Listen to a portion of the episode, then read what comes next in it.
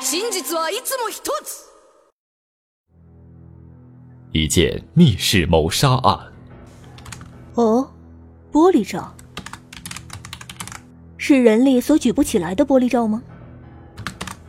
是的，报纸上的标题就是“玻璃罩下的尸体，透明的密室一场无与伦比的脑洞风暴。”。要知道，每遇到难解的案件，我总是第一个找你讨论，因为你可是日本第一猥琐侦探、玉手洗濯的情妇啊！情妇，这么说多难听，要说是红颜知己，一连十三个案件解答，看来动物诡计失败了。这个植物轨迹，嗯，也失败了。那就是机械力。呃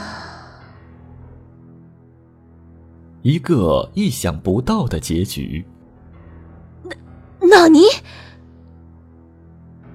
刚刚办完案子回来，结果发现妹妹正和一个患有妄想症的家伙聊天，真是家门不幸啊！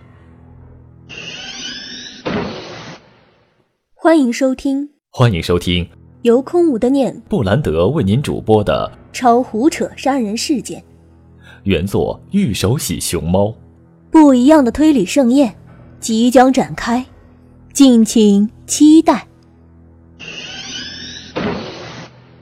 再见了。你所说的异想天开、匪夷所思、震撼、骇人、庞大幻想、轨迹流和新本格，